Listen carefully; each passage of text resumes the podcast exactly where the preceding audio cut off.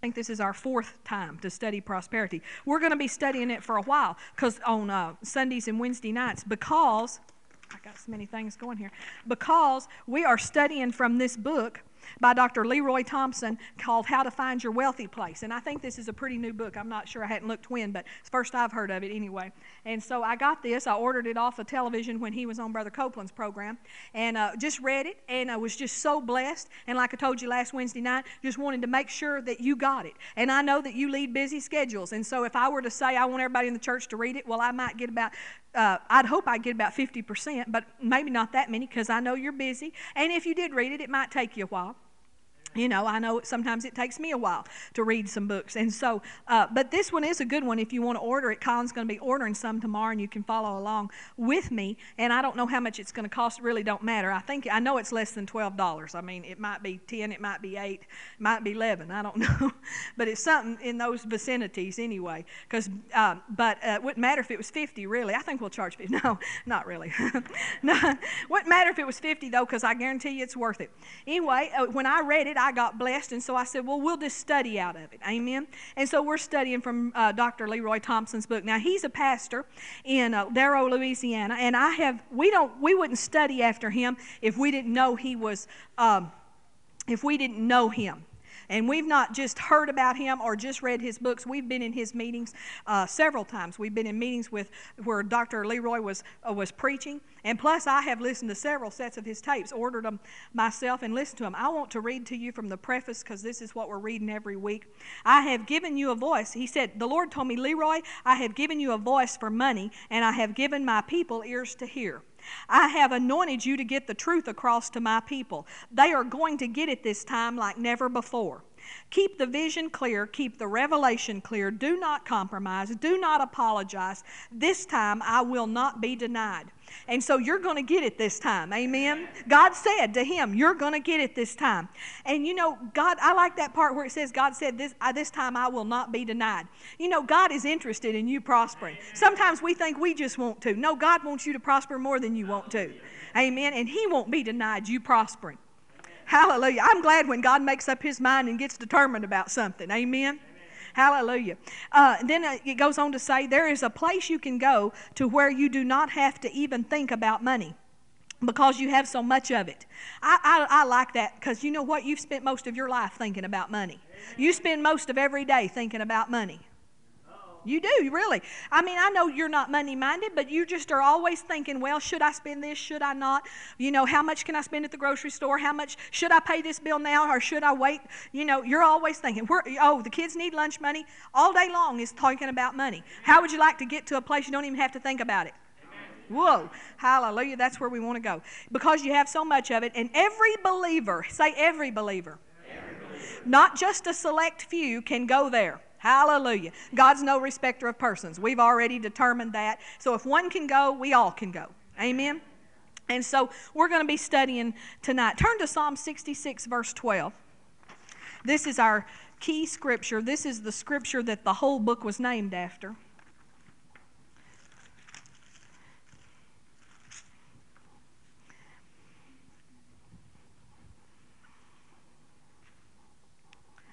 Well, you say might, you might say, well, I don't know if God really wants everybody to prosper. Well, you just hadn't been reading your Bible then, because the Bible is a book about prosperity.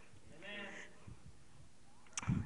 It's full of prosperity, full of men and women that prospered. Psalm 66, 12. Are y'all there? It says, Thou hast caused men to ride over our heads. We went through fire and through water, but thou broughtest us out into a wealthy place. So some of you may feel like you've been through fire and you've been through water when it comes to finances, but I tell you, God wants to bring you out into a wealthy place. Amen? Hallelujah. You'll be a good testimony for Him when you're wealthy. You're also a good testimony for Him when you're healthy. Amen. Hallelujah. Praise God. Um, let's turn now. I want us to turn tonight and look at the wealthy place that God in the Old Testament, Deuteronomy chapter 8, look at the wealthy place that uh, God describes that He brought His children into in the Old Testament. And I want you to remember as we're reading from Deuteronomy chapter 8, beginning in verse 7, I want you to remember that the Old Testament is the Old Covenant. And that Hebrews says that we have a new and better covenant based on better promises and based on better blood. They got this covenant based on the blood of bulls and goats. We have our covenant based on the precious blood of Jesus. Amen. Amen. And we have a better covenant than this. And this is good stuff. But we have better than this, okay?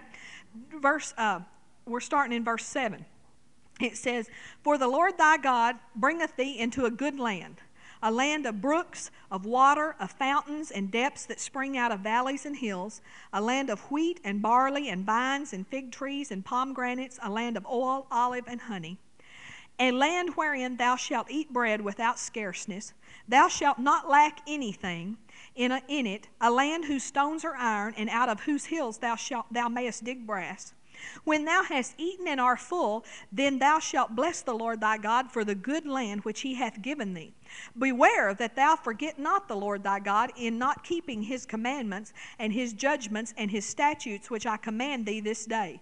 Lest when thou hast eaten and art full, and hast built goodly houses and dwelt therein, and when thy herds and thy flocks multiply, and thy silver and thy gold is multiplied, and all that thou hast is multiplied, then thine heart be lifted up, and thou forget the Lord thy God, which broughteth thee forth out of the land of Egypt from the house of bondage, who led thee through that great and terrible wilderness, wherein were fiery serpents and scorpions and drought where there was no water, who brought thee forth water out of the rock of flint, who fed thee in the wilderness with manna, which thy fathers knew not, that he might humble thee and that he might prove thee to do thee good at thy latter end. And thou say in thine heart, My power and the might of my hand hath gotten me this wealth. But thou shalt remember the Lord thy God, for it is he that giveth thee power to get wealth, that he may establish his covenant which he sware unto thy fathers, as it is this day. So we see here a picture of the wealthy place that he brought them into. There's several things I want you to notice in this passage of Scripture. Uh, first of all, he said in verse 9 that it was a land where there would be no scarceness, where they would not lack anything. Amen. But then look at the last part of that verse. It says, A land whose stones are iron, and out of whose hills thou mayest dig brass. See, he gave them an opportunity there to get wealth. He planted things there, he put things in the land, he put resources in the land, but they had to do something, didn't they? I mean, they couldn't just sit on the porch and rock in Canaan land and expect God to prosper them, could he? Could they? I mean, he said there's prosperity there, but he said, I've put it there in the hills. I've put that iron there for you to dig it out. Amen. Amen. And so he's planted our prosperity in the earth. And there is enough wealth in the earth for every one of his children to be wealthy and prosperous. There's enough money in the earth for, eh, for everyone to be prosperous and wealthy. There is, there is well, I don't even want to go into it, but in one of John Avanzini's books, he talks about all the tremendous wealth that is in the world, in, in, resources. The world, God set it up to be a wealthy place for His children. Amen? But it doesn't mean that we can sit on the rock, uh, rock, front porch and rock and confess, Praise God, my God's making me wealthy. No, He said they had to dig. How many of you know digging is work? Amen. And so God's going to give you a plan, but the plan's going to involve work, family. Amen. And I want to tell you something because a lot of people don't realize this. A lot of Christians, when they first heard this message, just thought, man, I can quit my job. You know, this was years ago. I can quit my job. I can just believe I receive. I can just confess the scriptures. I don't have to work. And God's just going to pay for it. God's just going to, no, God's going to give you, the Bible says right there in that last verse, verse 18, that He gives you the power to gain wealth. He didn't even say He gave you the wealth, He said He gave you the power to gain it. Amen? So he gives us the power. Part of that power is in the wisdom he gives us. Part of the power is in the knowledge of witty ideas and inventions that he gives us. I mean, he gives us ideas that that that we, if we follow through on them, they will make us wealthy. Amen. And then part of that power is he gives us physical strength. Amen. Part of that power that he gave you to get wealthy was he gave you gifts. There's he put things inside of you. You aren't smart on computers because you just are a just highly intelligent being. You don't think that, do you? I mean, God put it in you. It's not that you're just smarter than me. it's real, not Barry. You're not just smarter than me. God put a gift in you. Amen. And He just didn't happen to put computer in me. You know? Now, I know anything can be learned and stuff. And sometimes we just have to get in there and learn if we don't have natural ability. But some of the, we, the gifts and things God put in us were put in us to make us wealthy. So, you know, one of the things you need to look at is what you're good at. If you're a good cook, if you're a good if you're good with children if you're good if you if, if you have artistic abilities god put those gifts in there if you're musical amen if you have those design abilities and you you you wake up designing dresses or designing houses or designing whatever designing cars whatever you wake up designing if you're one of those people god put that gift in you and that's part of your power to gain wealth. Amen and so we need to look at those things. And I know some of you are out there going, man, I'm not good at anything. But you just haven't uncovered. God did not pass out, what he, because He's no respecter of persons, He did not gift some people and not gift others. You're gifted, you just hadn't figured out where yet. Now, you may not be gifted musically, but you, you're gifted somewhere. You're gifted. Amen. Amen. And you just hadn't pinpointed it, or you've either pinpointed it and discounted it. You know, you hadn't, you just like hadn't figured out it's a, a gift. I know I have this friend, she lives in Houston now, but they used to be in our church. And you know, this woman, I never saw anybody love babies like this woman.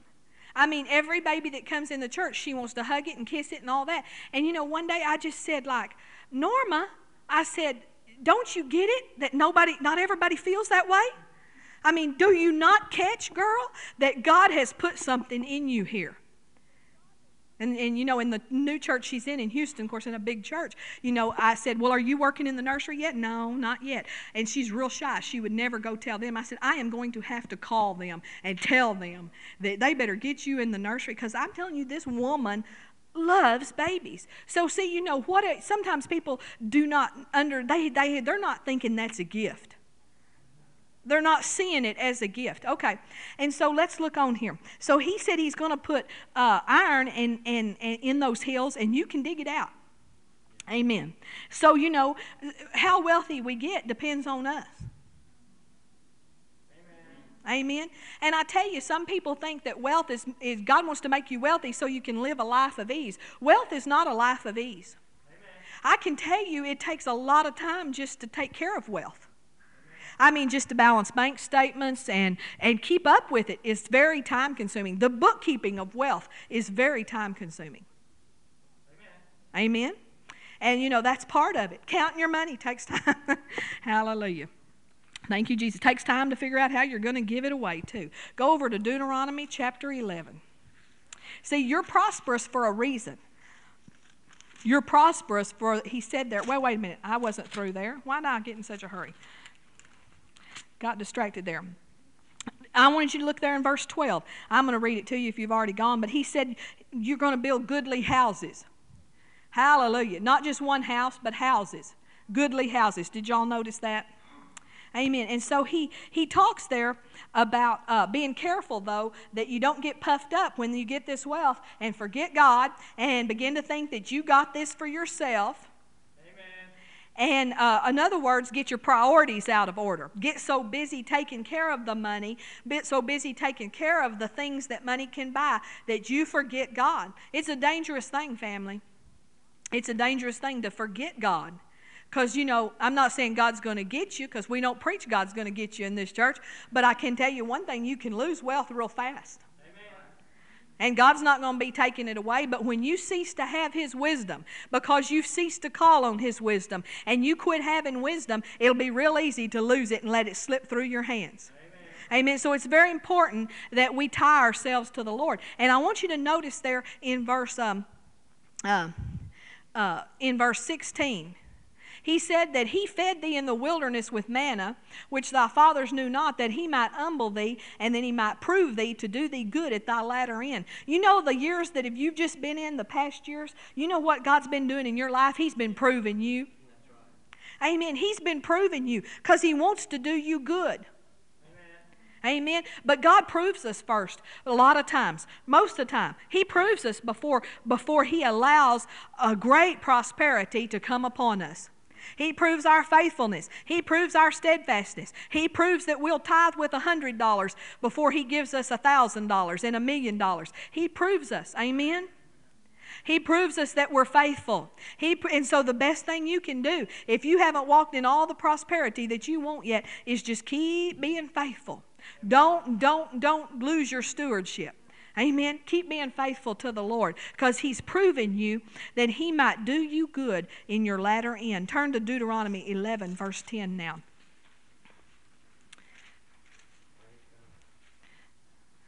God wants to do you good. Thank you, Jesus. In verse 10, it says, For the land whither thou goest in to possess it is not as the land of Egypt, from whence ye came out, where thou sowest thy seed and waterest it with thy foot as a garden of herbs. But the land whither ye go to possess it is a land of hills and valleys, and drinketh water of the rain of heaven. He's talking about there coming into a place financially that you don't do it in your own strength. In the land of Egypt, they had to water with their own feet. That's talking about a watering wheel that they had to walk on in order to irrigate the crops. Amen. Amen. And they had to do it in their own strength. Family, aren't you glad that we, although we have to obey God and we have to work, we don't have to do this on, in our own strength. The Bible talks about entering into His strength, it talks about taking hold of the strength of God. When you feel like you can't do something, when you feel like, God, I, I'm just about to give out here, you know what you're supposed to do? It doesn't matter if you're, if you're standing for healing, you're standing for finances, or if you're just trying to get through the workday. The Bible talks about in Isaiah taking hold of his strength. See, you don't have to do anything you do in your own strength. You don't have to clean house in your strength. You don't have to take care of your yard in your strength. You can do it in His strength. Hallelujah. Amen. You don't have to do it in your own strength. You don't have to go to work every day in your own strength. You can go in His strength. Amen. And you need to learn to start doing that on the job you're in now so that you can be practiced up for doing things in His strength instead of your own strength when you start entering in to your wealthy place. Amen. Because the tendency is to get real overwhelmed in the wealthy place. Amen. Because when you start prospering, you'll be busy. Hallelujah. You'll be very busy. That's what it's about. Is is is that'll be God will be if you have a business, the business will be booming. You'll have to stay in His strength. Hallelujah. Glory to God. So we water the finances. We water our finances not in our own strength, but one of the ways we water our finances now is with the Word of God. We're not doing this in our own strength. We're not thinking we have to do it. See, you can tell when a businessman is thinking he has to do it because he will well like he won't have time to he won't have time to get to church because he might miss a dollar. That's doing it in your own strength.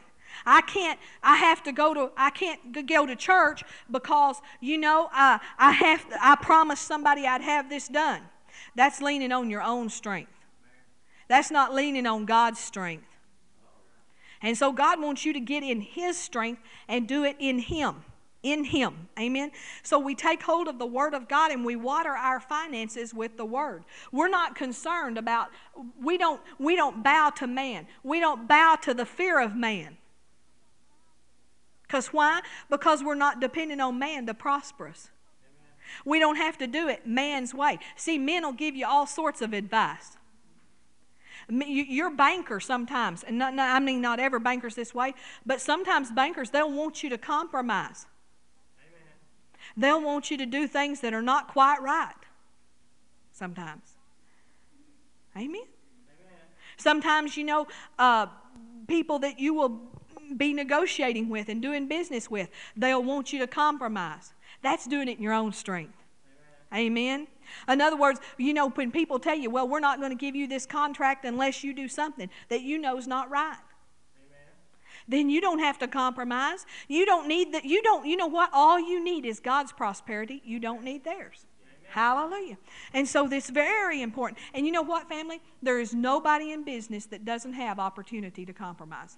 It's not going to pass you up. Even in your job, maybe you have had opportunity to compromise. I want to tell you now if you work for a man, you do not have to compromise your principles for that person in order not to lose a job. Amen. And so, um, and you know, and one of the best ways to never have to compromise is to be in business for yourself. Amen. Then you're not subject to other people. It says, take hold, you know, so he's saying, don't water with your own feet and your own strength, because in the land I'm bringing you, God will water for you. You water with the word, and God will water for you. So we take hold of the word of God with tenacity and with boldness and with confidence. Amen. We trust God. Hallelujah. You know what, though? Family, it'd be better to be a pauper and be upright. And you got to get to that point where you say, I'd rather die. I'd rather die than compromise. I'd rather have nothing than to compromise.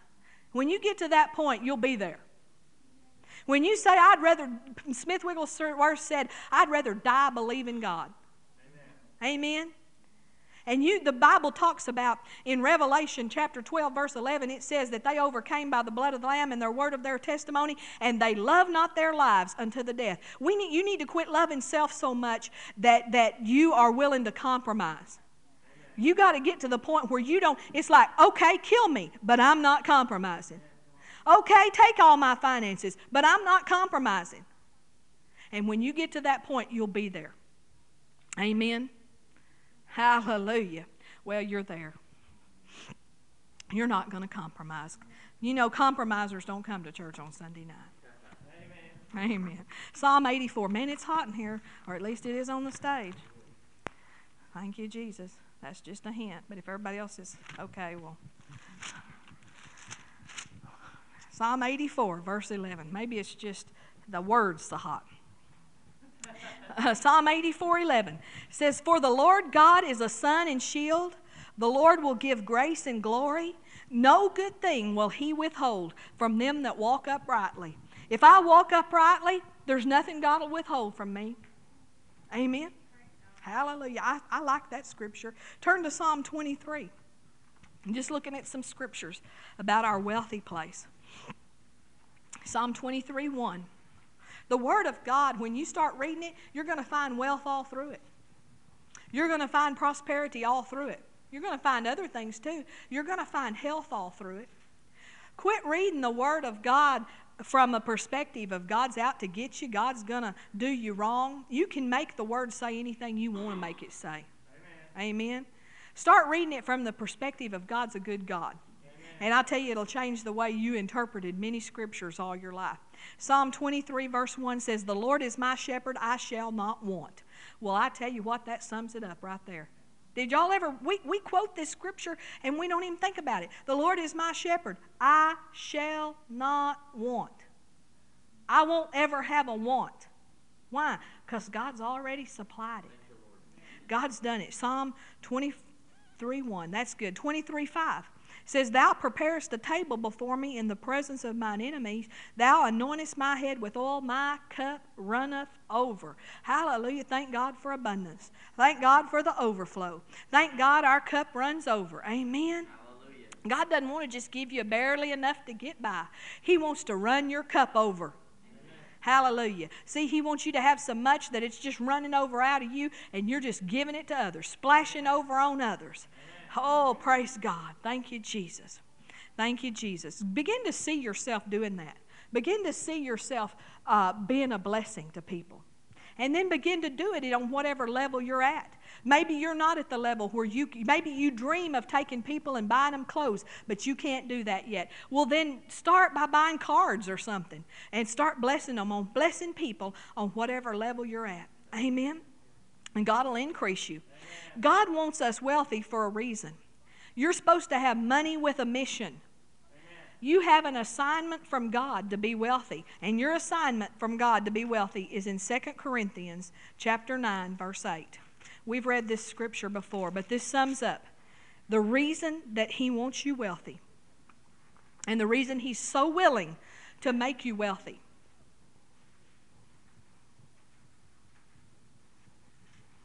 2 Corinthians chapter 9 verse 8. And that says, And God is able to make all grace abound towards you, that ye always having all sufficiency in all things may abound to every good work. The reason God is so willing to make you wealthy is right there, so you can abound to every good work.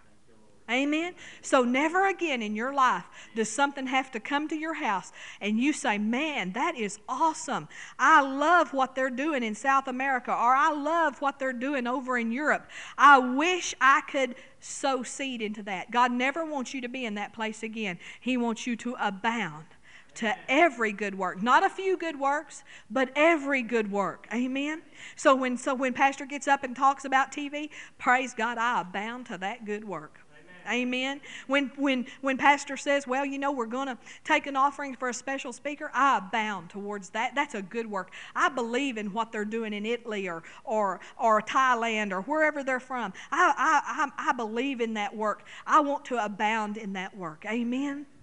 And so that's what it's all about. That's what your prosperity is for. Amen. And of course, it's a never ending cycle because as you abound to every good work, you're putting seed in the ground and there you, you reap. And so you never run out. Amen. Because you're continually sowing, so you're continually reaping. You're continually sowing, so God's continually making grace abound towards you that you might abound to more good works. Hallelujah. You're just a flow through for Him. Amen. You're a flow through for the kingdom of God. And you don't have your mind on riches. You don't have your mind on money for money's sake. You have your mind on money only for the kingdom's sake. Amen.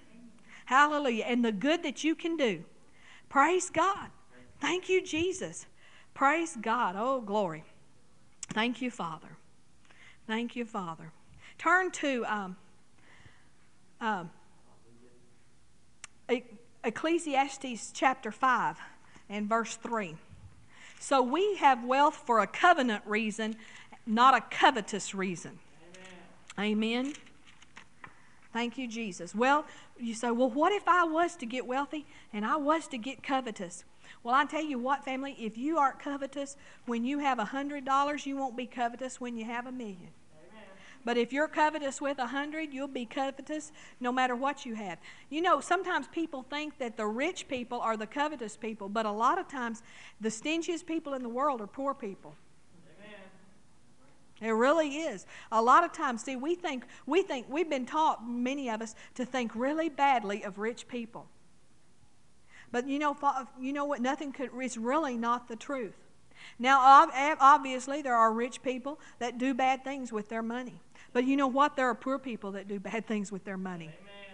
Amen. There are just as many poor people that are doing bad things with drugs and all sorts of pornography and stuff like that with their money as there are rich people doing those things with their money. Of course, we don't hear news reports about the uh, the poor ones that are using their money wrong, do we? We only hear new, news reports about the rich ones that use their money wrong. And we don't hear very, very many news reports about people that are abounding to good works. And when we do, it's put in sort of a kind of a, uh, I, I know, you know, when Bill Gates gives a $12 million to something, well, it's kind of like, well, you know, he kind of, he could have done more. They nearly put it in a negative light when they do, when, when people do give.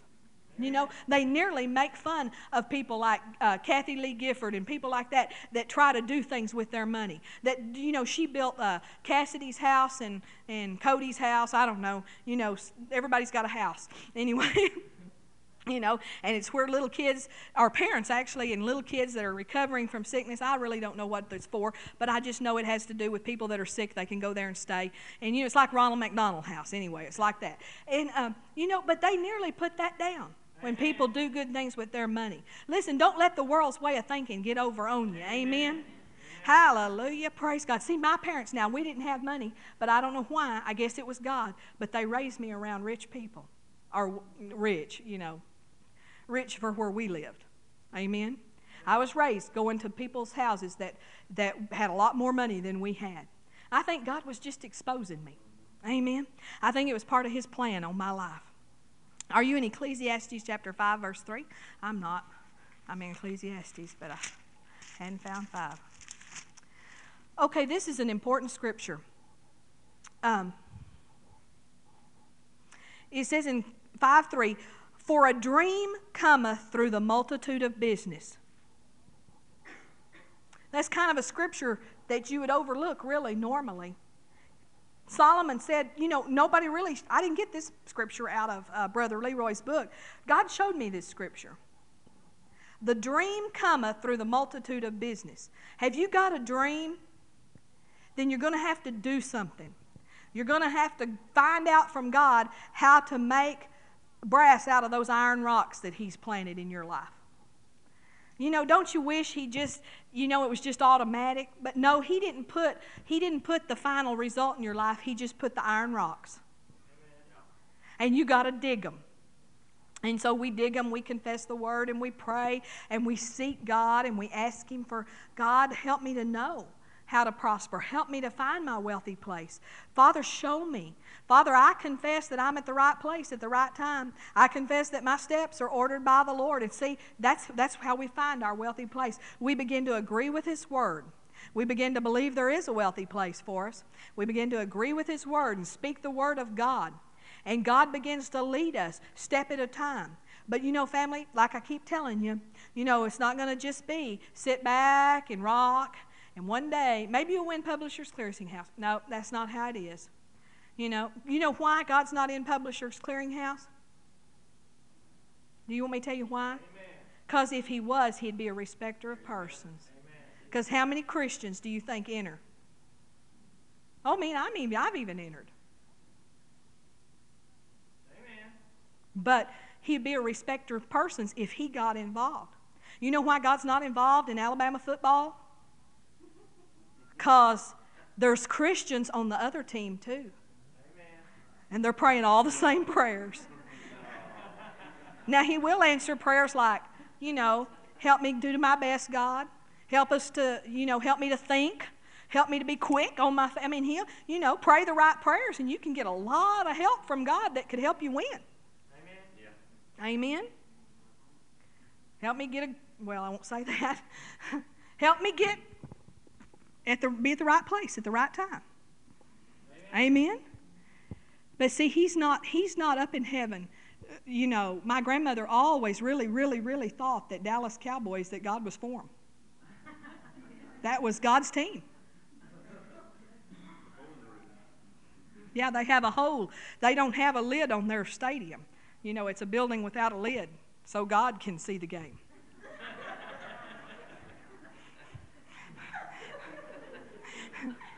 I mean, there's people think like that. You know, the same people that think the King James Bible is the Bible that Paul carried, you know. Amen. Right. Amen. really? And, uh, and, and, the same people that think that, uh, what is it, dog is man's best friend, that the word says that. There are people that think that. We've actually had a lady say to us, Pastor, you know the word says dog is man's best friend. Well, thank God, dog is not man's best friend. I am so thankful that I have better friends than that. Amen. Thank you, Jesus. Well, thank God that, you know, God's not on anybody's team. Amen. That He will help us do our best. And we can pray for God to help them do their best and help them, you know, to be good sports and all those kind of things and to keep them safe. You know, we can pray all those things and God answers those prayers. But God's not into Publishers Clearinghouse because if He was, He'd have to honor you above me. Amen. Amen. Now you say, well, what about if a Christian wins? Well, it was just one in 200 zillion chance came up. Amen. Amen. Well, what should they do about it? Hey, just believe God to be wise in how they spend it. Amen. Believe God for wisdom and carry on.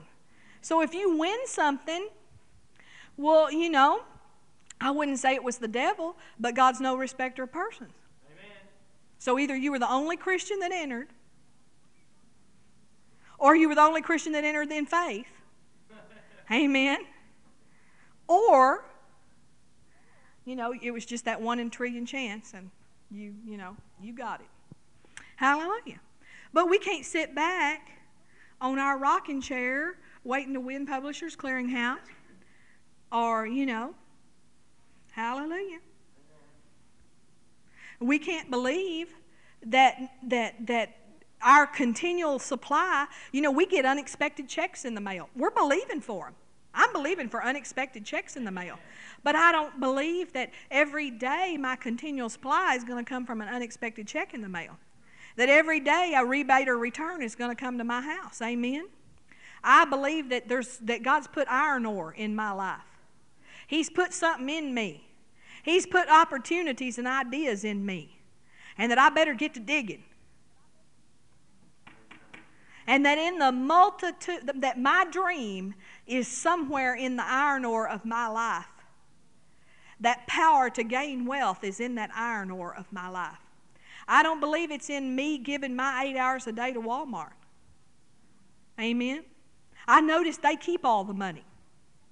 That they're not real good about sharing it with their employees, except just so much per hour.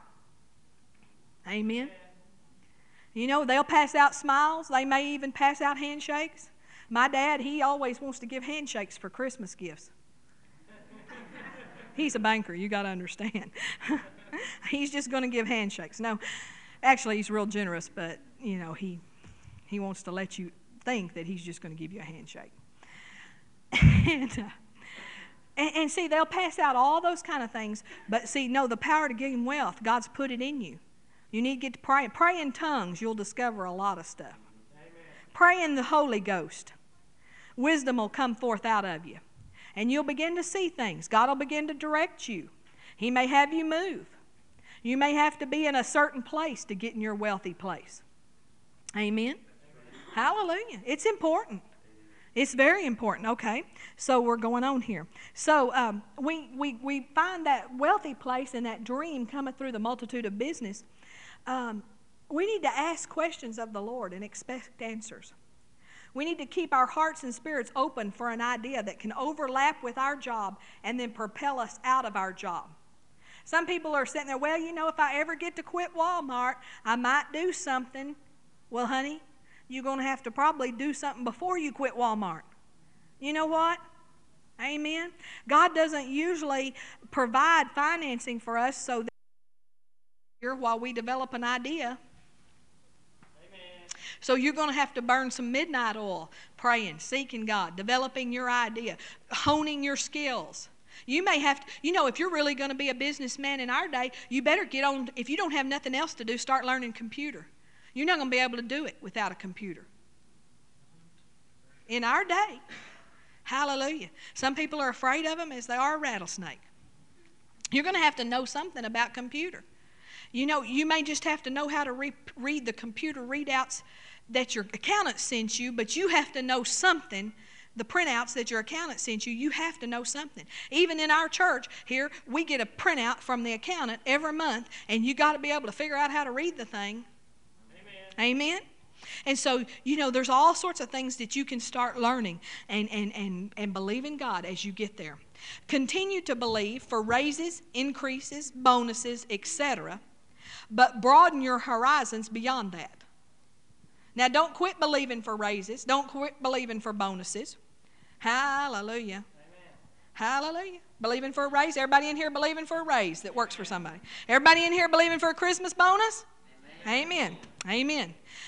But broaden your horizons beyond that. Amen. Don't limit God.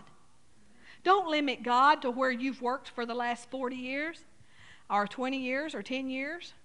Don't limit God. If you've worked for, you know, a company for the last 30 years, don't limit God to that. Amen. God has so much more that He wants to do in our lives. The first business or step God takes you to may not be your final step. Sometimes the first idea you get is just the step to get you to the idea. Sometimes God will give you a financing step. Do you know what I mean? In other words, you've got a mega idea. Man, I'm going to own a chain of restaurants throughout all of Alabama. Well, you know how you're going to get there. There's some steps in betweens usually. Usually you can't go from working at Walmart to owning a chain of restaurants unless a rich uncle dies. Amen? Amen. There's some steps in between. You may end up baking cakes in your home at night, selling them. Amen? I know people that have done things like that. Pay attention to what you love to do, pay attention to what you're good at. Realize that wealth is not easy street, it's hard work. See, a lot of people are saying, Man, I want to get wealthy, so I can quit working at Walmart. Because, man, I'm tired of being on my feet all day. I'm tired of working so hard. I want to get wealthy. God, make me wealthy so I don't have to work so hard. I'm, I'm sorry, you got wrong thinking. And you hadn't been proved good enough yet, evidently. And God's going to bring you going to have to go around that mountain one more time. Turn to Deuteronomy 6, chapter 10. I want to quit Walmart so I can be my own boss. Well, let me just tell you something. It's harder than it looks. You know, one time when we were in Seminole, Pastor asked somebody to preach for him while he was gone, one of the men in the church. And when Pastor got back, he said, You know, it's harder than it looks.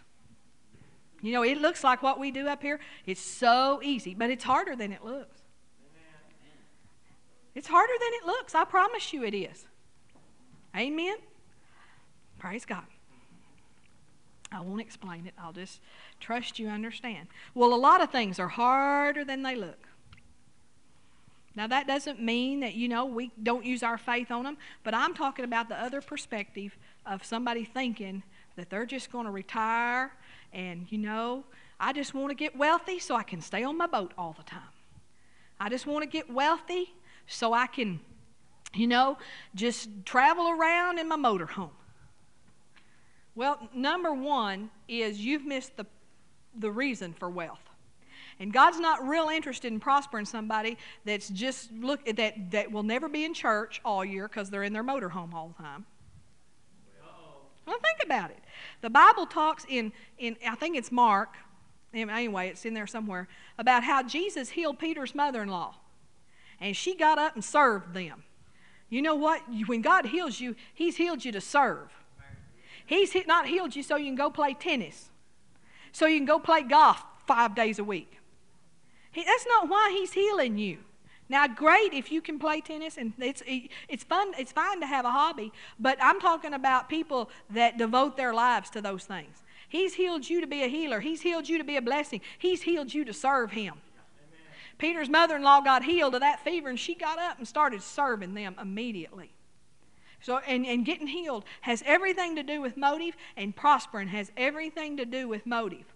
So if you're wanting to prosper, so you can get a sailboat and sail all the way around the world and live like a bum.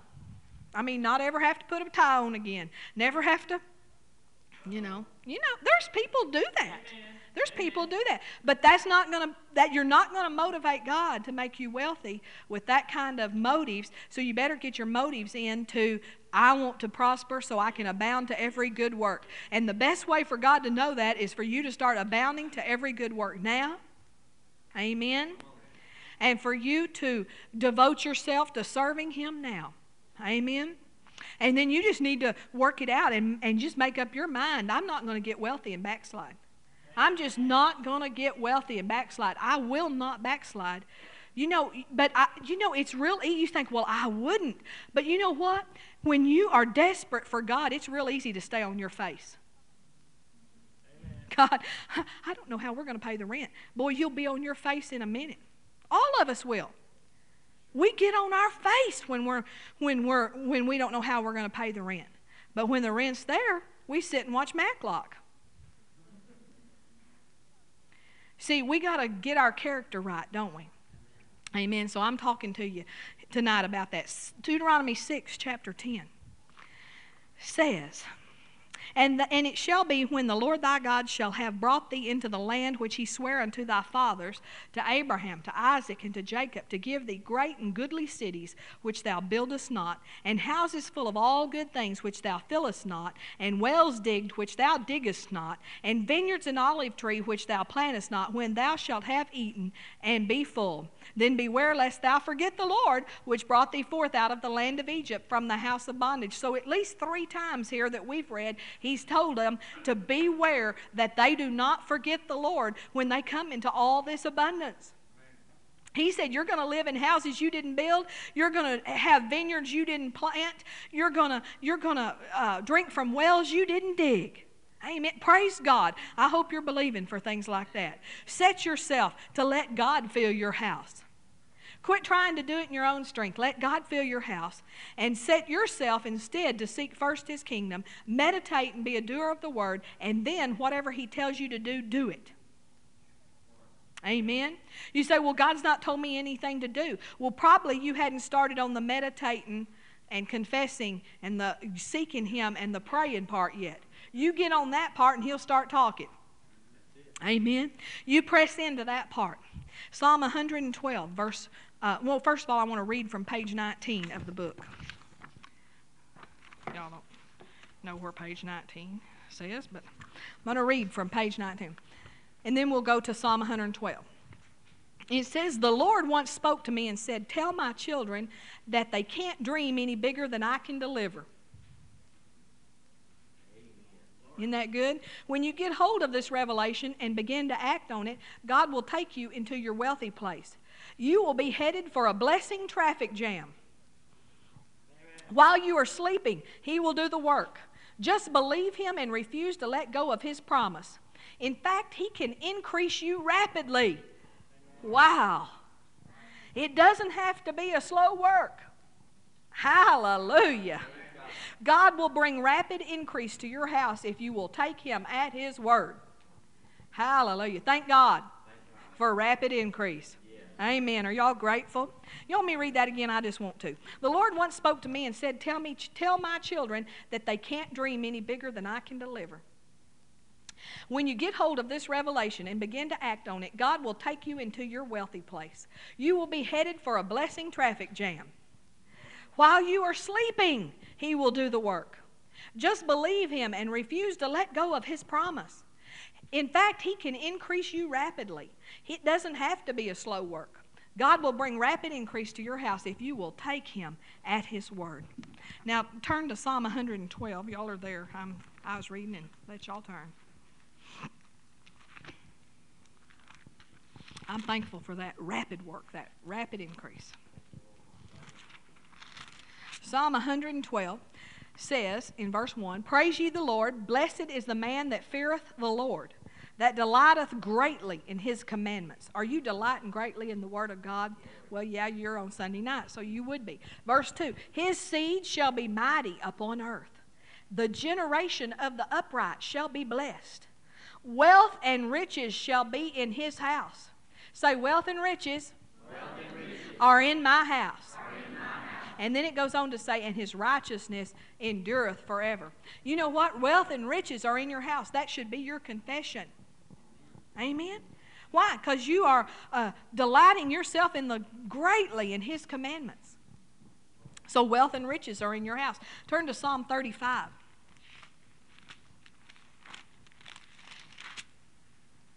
Verse 27. Oh, this is a good one. I like this scripture. Draw circles around this one in your Bible, highlight it, draw stars by it. Let them shout for joy and be glad that favor my righteous cause. Yea, let them say continually, Let the Lord be magnified, which hath pleasure in the prosperity of his servant.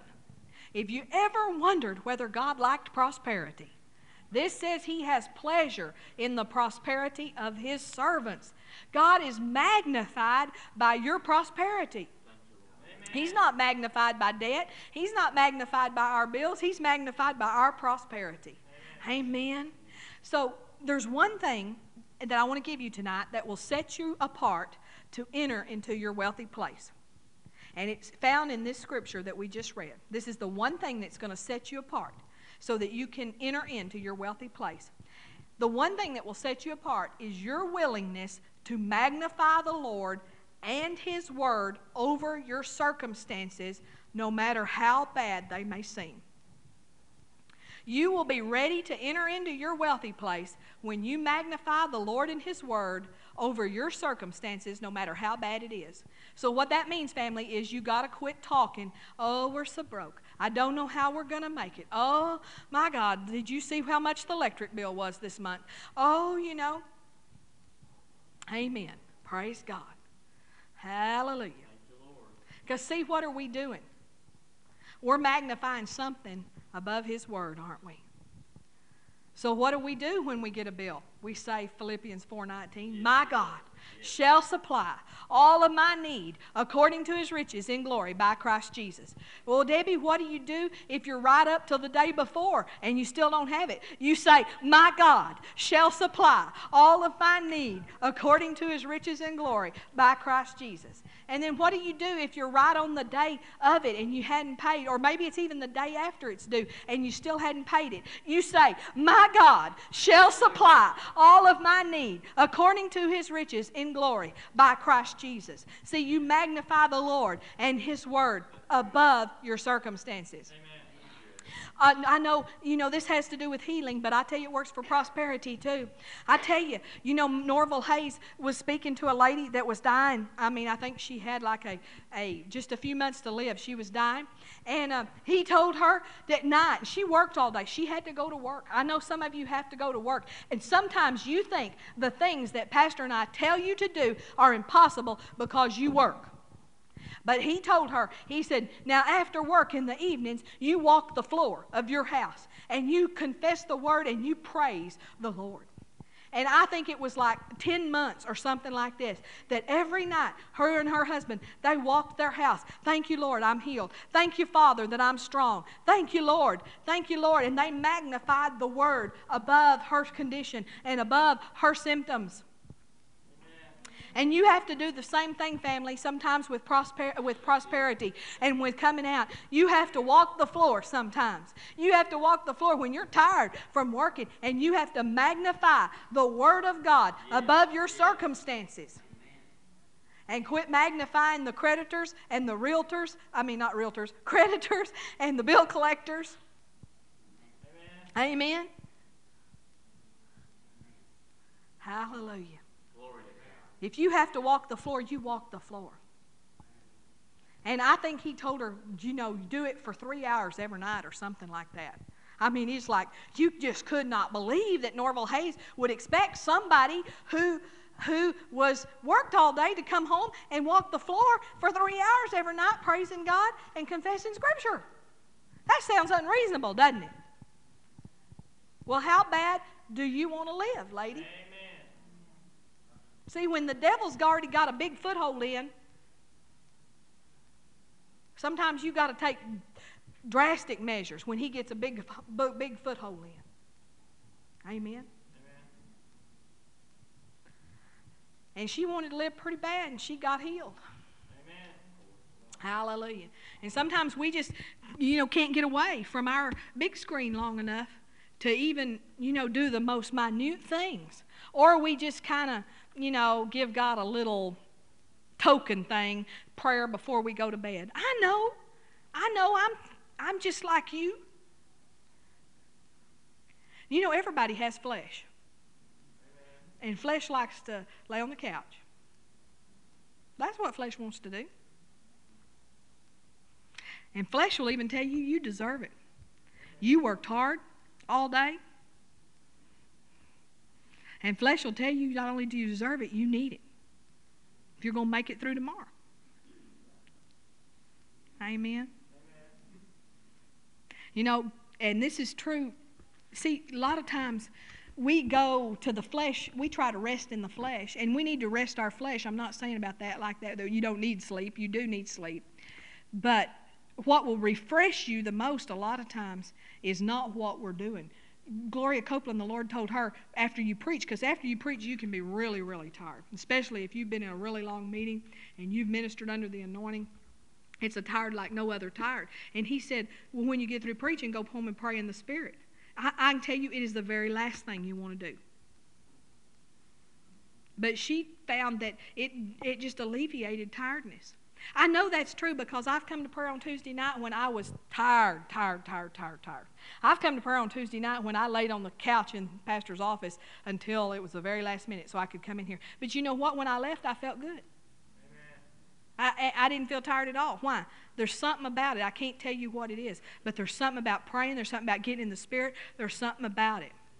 Amen. And I would leave feeling good. I've come to church with symptoms before when I felt horrible and left feeling, feeling good. Amen. Amen. Amen. Praise God.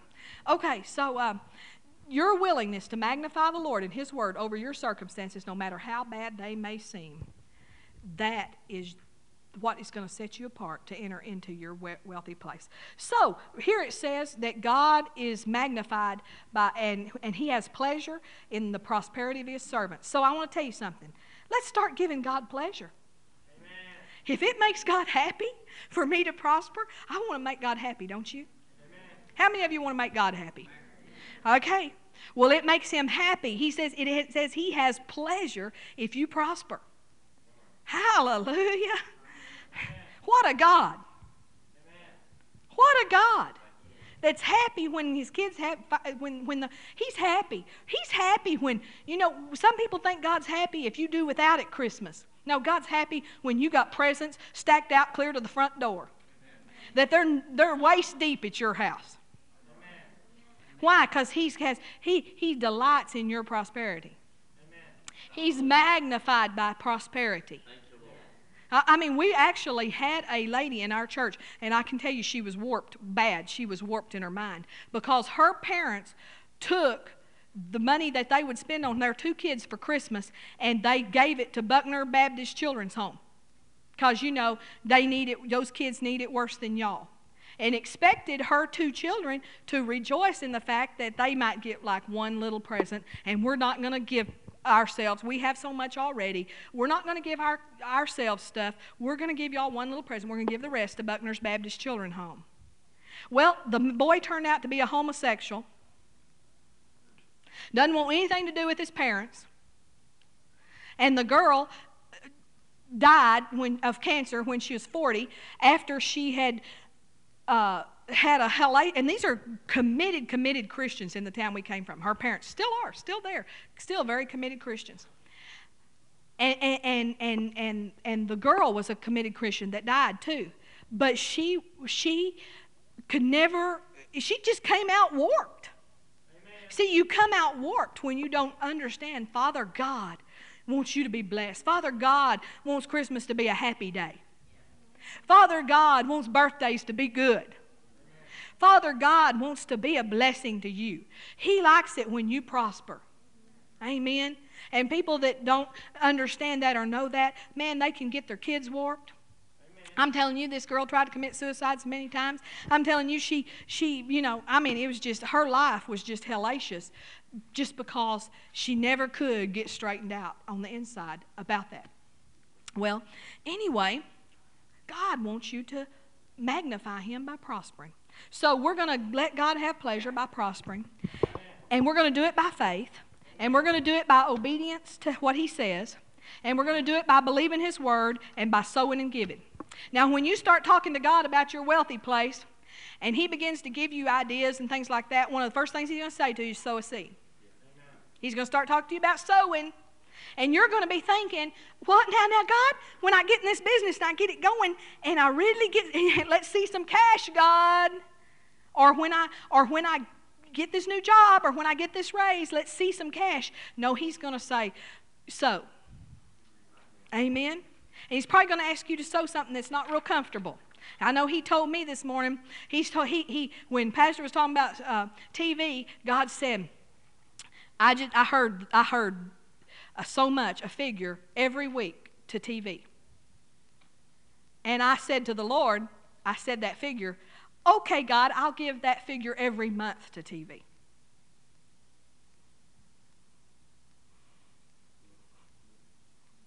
Because that felt so much more comfortable.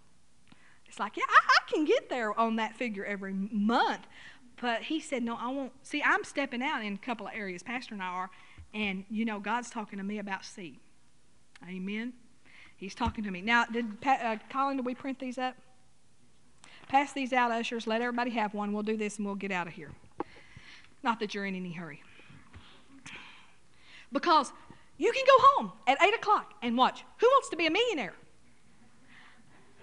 But we're going to be millionaires without Regis. Amen. Thank you, Jesus. Now, I'm not discouraging you from going.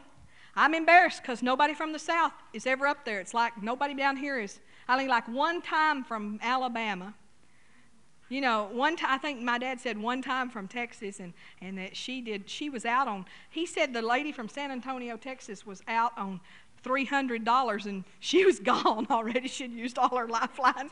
It's like, and all these people from Harvard and up in there, they think we're bunch of idiots down here.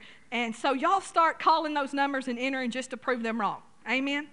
Hallelujah. Because I believe y'all are smart. I believe Barry could go on Who Wants to Be a Millionaire. Amen.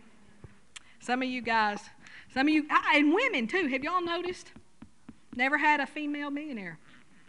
Now, this is not about money I'm talking to you about, I'm talking about smart. We're just as smart down here. Y'all act like you don't believe it.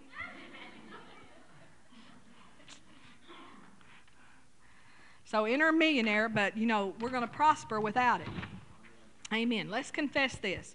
Amen. We can read this together tonight because you have a copy. All right? Ready, read.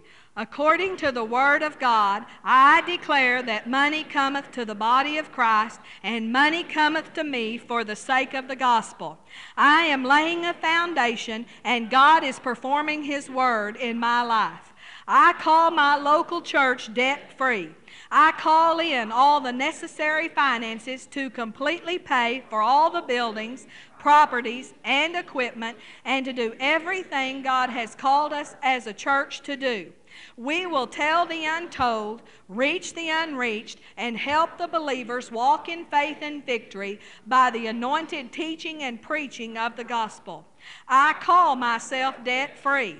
I proclaim that I have the necessary finances to do everything God has called me to do with enough in store to bless others. Father, I honor you by putting your first, giving you my best in tithes and offerings. I thank you that you supply all my need according to your riches in glory by Christ Jesus and grant the desires of my heart. You are bringing me into my wealthy place. You are opening the windows of heaven and pouring me out a blessing until it overflows. I believe I receive double in every area of my life double anointing, double rejoicing, double in my giving, double in my receiving, double in my income, and double in my assets. I receive double in Jesus' name. I call my house and all my property paid for in full. I believe I receive raises and bonuses, sales and commissions, favorable settlements, estates and inheritances, interest and income, rebates and returns, discounts and dividends, checks in the mail, gifts and surprises, lost money found, bills decreased and paid off, blessings and increase. Thank you, Lord, for meeting all of my financial needs so that I have more than enough to give into your kingdom. Money cometh to me now. You are bringing me into my wealthy place. Hallelujah. Amen. Glory. Well, let's stand up. Hallelujah. That's yours to keep. And that would be a good